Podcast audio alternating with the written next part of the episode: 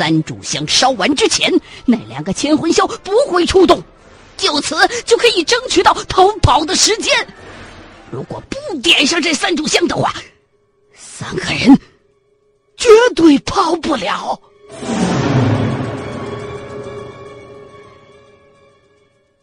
老刘头一边叹着气，一边摇着头。这洞里边阴气太重，那把刀啊，扛不了多久的。就在这个时候，只见那个一米见方的台阶口探出来一个脑袋，借着外头的亮光一看，秦哥差点吐喽。这个脑袋上根本就没有眼珠子，那两个黑窟窿也没往外流血，但是脑浆子流了一脸，正是刚才的那个山民李二壮，想必就跟在他身后头。张国忠反应最快。出手就是一刀，直插进这个千魂枭的眼窝子。这一刀好像有点用。只见这个千魂枭闷哼了一声，又滚进洞里去了。快走！老刘头一把扯下自己身上的生符，吐了口唾沫，啪的一声贴在了洞口，希望这个也能起到一点引魂香的作用。三个人也来不及往下爬了，直接从十几米高的鸭子口蹦到了地上。幸亏地上杂草厚，三个人又都会利用前滚翻来卸掉高空跳下造成的冲击力，否则的话，这一下一般人摔不死也是个骨断筋折。刚到山豁子的外头，就听到后头一阵嘈响，两个千魂枭已经追出来了。此时正是午时，理论上讲，恶鬼是不会在这个时候作祟的。但是，这两个千魂枭不知道是被激怒了，还是杀红了眼，紧追不舍。眼瞅着千魂枭就要扑上青葛了，张国忠一抖手，嗖的一声，龙鳞匕首飞了过去，噗的一刀，正好扎在了那个山民的胸口上。那山民发出了一声震彻山谷的哀嚎，扑通一声，倒在了地上，恶臭的黑血喷了青葛一身。就在这时候。李二壮也到了，老刘头一亮匕首，这李二壮嚎叫着就直接往匕首身上撞。别！说实话，张国忠还是抱着把李二壮活捉的希望，借着这点时间，他就闭上了双目，想开慧眼。这时候，秦葛也刚好缓过手来，抄起折叠铲子，啪的一声就拍。在了李二壮的脑袋上，李二壮一回头，又扑向秦葛。老刘头从李二壮后背抄起匕首就要扎，就在这个功夫，听到了张国忠喊了一句“别”，就犹豫了一下。就这么一秒钟的功夫，李二壮就把秦葛扑倒在了地上，两个人抱成了一团。秦葛把吃奶的劲儿都使出来了，胳膊肘子顶着李二壮的脑门子，一声大吼：“啊！”脑门子上青筋暴露，李二壮这一口还真就没咬下来。就在这时候，张国忠的慧眼开了，他只看见两个火红色的气团缠在了一处。一团颜色暗淡的气团后头，有三股黑气。跪顶土门定头老刘头一听张国忠喊的方位立马抄起手中的匕首就在李二壮后背一通横竖划了。只见这李二壮顿时像泄了气的皮球一样软了。张国忠三步并作一步，迈到了李二壮的跟前，扯下自己身上的活符，啪的一声贴在了李二壮的脖梗子上。快，玉，给我玉！哪儿有玉啊？这荒山野岭的，我上哪儿给你找玉去？王家的玉，张国忠急中生智，这回来不是带着王家的那块毒玉呢吗？哦，老刘头恍然大悟。急忙从后背的包里掏出王家的那块毒玉，这玩意儿轻啊！先用着再说。张国忠一反手，把活符贴在了玉上，噗的一口血吐了上去。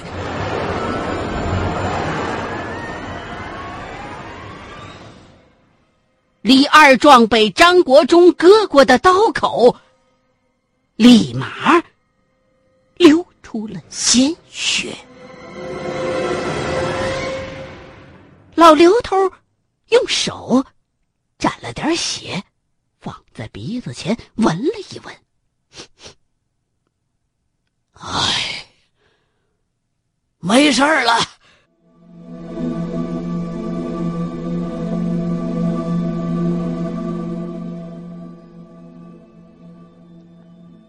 老刘头接着。给李二壮号了号脉，脉象很弱，估计没个一年半载是下不了地的了。他就用衣服给李二壮把伤口好歹的包了包，然后一个大耳刮子打在张国忠眼前，金星四射。他妈的，你个小兔崽子！为了这个老病鬼，差点把我们老哥俩都搭进去。说罢，抬手又要打，却被秦葛一把攥住了手腕子。秦葛站起身来，整了整衣服，走到了张国忠的面前。张大脚，我我很敬佩你。说完，他对张国忠深深的鞠了一躬。哎，别别，秦先生，别这样。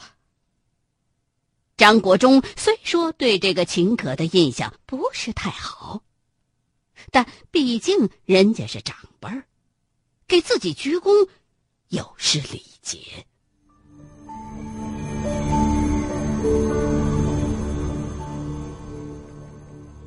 背李二壮回席子村的责任，自然就是张国忠的了。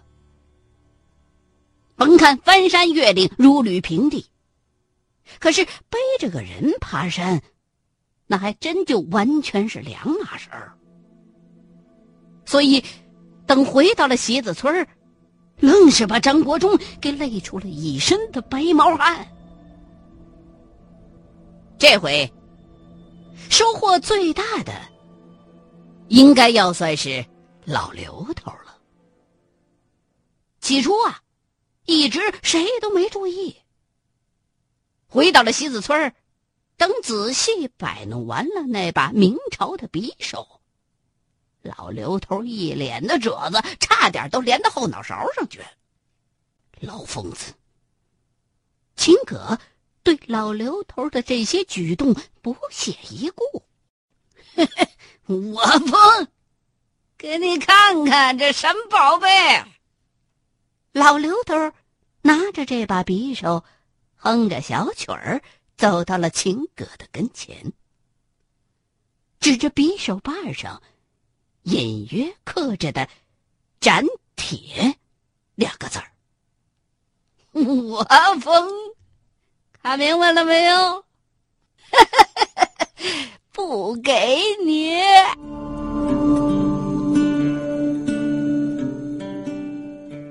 金哥一看那两个字儿，心里头就是一阵的后悔。这把匕首是近代铸剑大师林显恒的代表之作。虽说不如龙鳞，但也是宝贝。在沈克所著的《蒙西笔谈》当中，有过详细的记述。哎呀，这宝贝怎么让这老不死的给捡着了？后悔之余，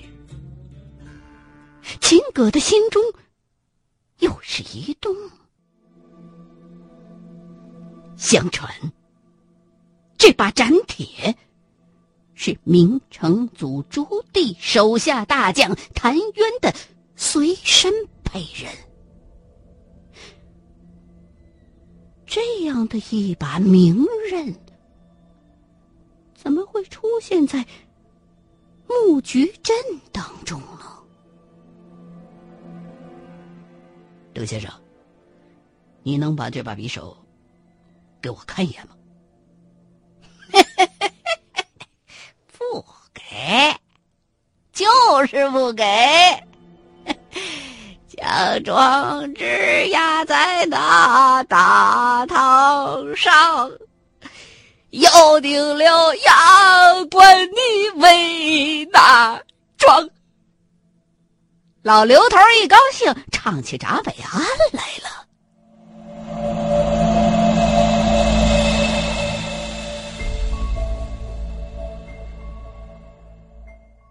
观察了李二壮的伤势之后。秦格把随身带着的止痛药、消炎药各留了一半，给李村长。而张国忠也把随身带着的云南白药给李村长留下了。李村长千恩万谢，握着张国忠他们的手，连一句整话都说不出来了。经此一事，席子村就代替了他们最初预定的大本营元霸镇。按照张国忠的估算，赞龙镇的范围最大半径不会超过三十里。从席子村到最远的镇台，三天也足够打个来回了。所以，三个人休整了之后，又回了一趟兴顺台。把前几天丢在里头的装备找回来，然后又休养了一天之后，三个人就准备往另一座镇台——顶落台出发。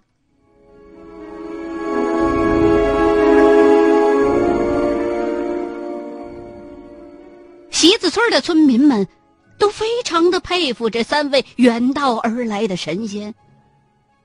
虽说秦葛一再强调可能会有生命危险，但是还是有很多的壮劳力主动要求给他们当向导。老刘头看了一圈，挑出来一位叫陈三来的，他个头最高，最壮，对山里的地形也熟悉，据说呀，还练过武术。为了争取到给这三位神仙当向导的机会，还当着他们仨的面练了几下子。这几下把式，把旁边秦葛都看乐了。这要也算是武术的话，那古代侠客决斗就跟现代小流氓斗殴用西瓜刀互捅没什么区别了。对照着图上的描述，在陈三来的带领之下。三个人很快就在其中的一座山头上找到了顶落台的位置。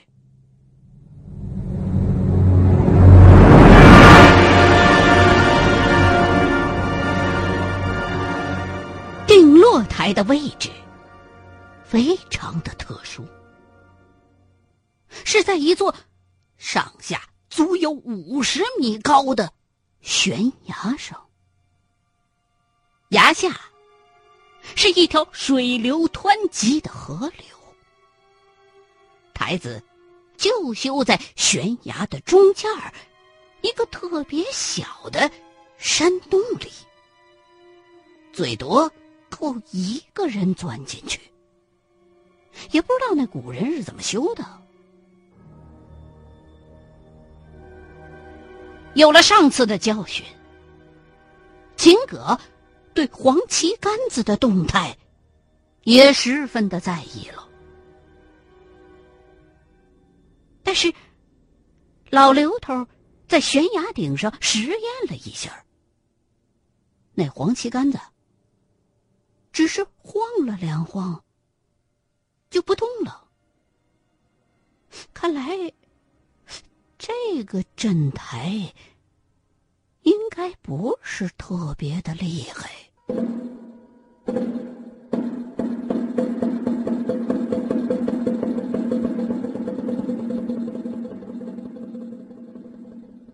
向导陈三来的任务，就是用麻绳子挨个把这三个人从悬崖顶上放下去。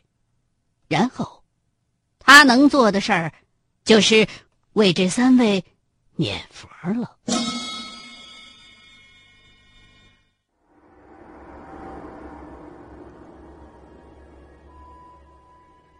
张国忠刚一进去，立刻就感觉到了一股阴风从洞里边呼呼的往外吹。等爬到了里头，才发现这个洞大概有三分之一个足球场那么大小，半人工、天然，而且气流是活的，好像有别的什么地方能通到外面。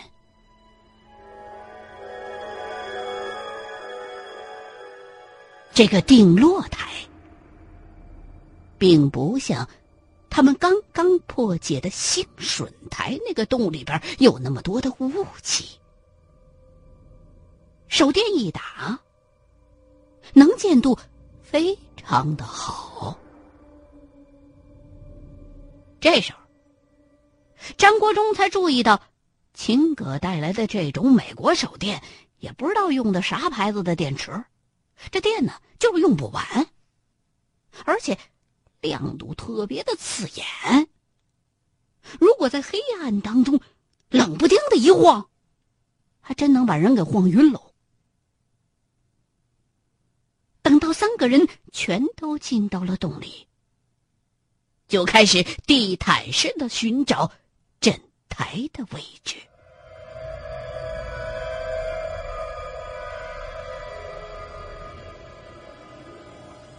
看来这处镇台似乎没被人破坏过，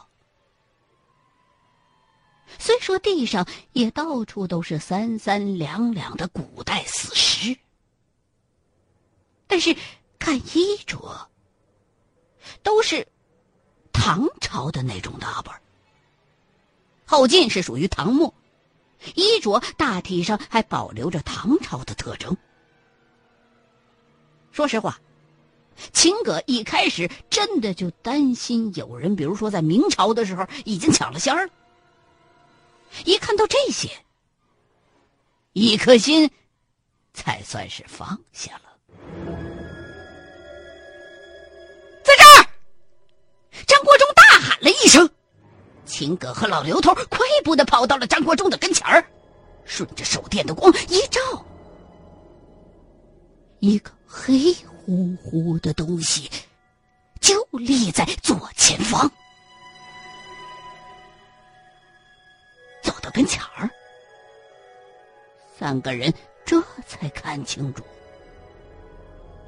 这是一块黑乎乎的条形大石头，好像是插在地里头的。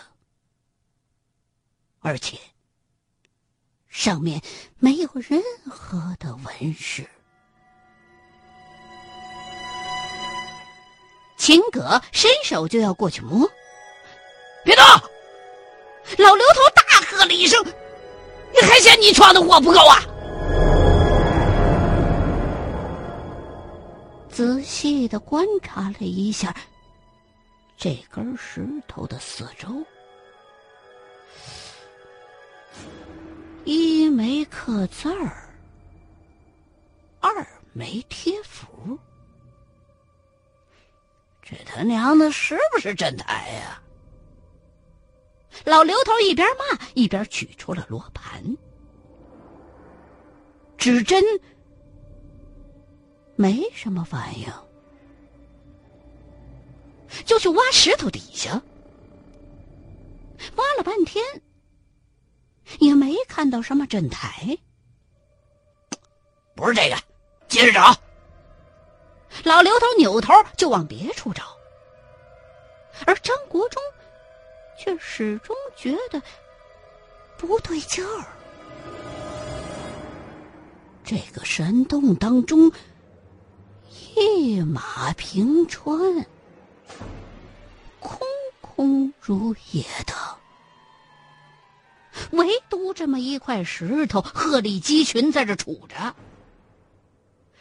这古代人还没无聊到往镇台里头摆假山吧？这时候，他身旁的秦葛也打着手电到别的地方去搜寻了。石头的旁边，只留下了张国忠一个人。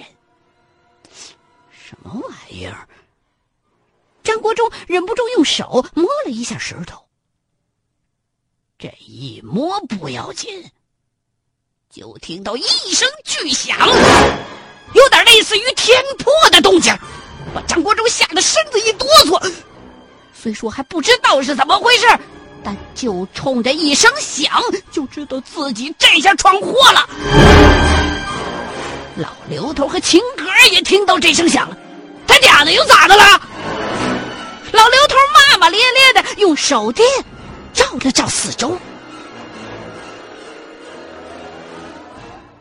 好像没什么异样啊，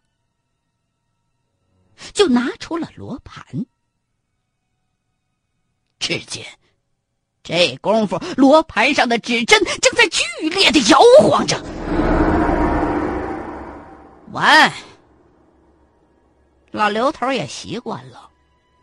俗话说：“虱子多了不咬。”老刘头干脆把罗盘放回到包里，一把抽出了斩铁匕首，把事先准备好的活符给每个人身上都贴了一张。继续打着手电四处乱照。正在三个人提心吊胆的时候，张国忠忽然闻到了一股胡巴味儿。哪来的胡味儿？张国忠压低了声音：“这荒山野岭的。”也没人放火呀！三个人用手电互相一照，发现秦葛身上的那张活符正在冒烟儿。是张国忠第二回看见符冒烟儿，头一次是自己刚到李村的时候给李大明贴的那张真师符。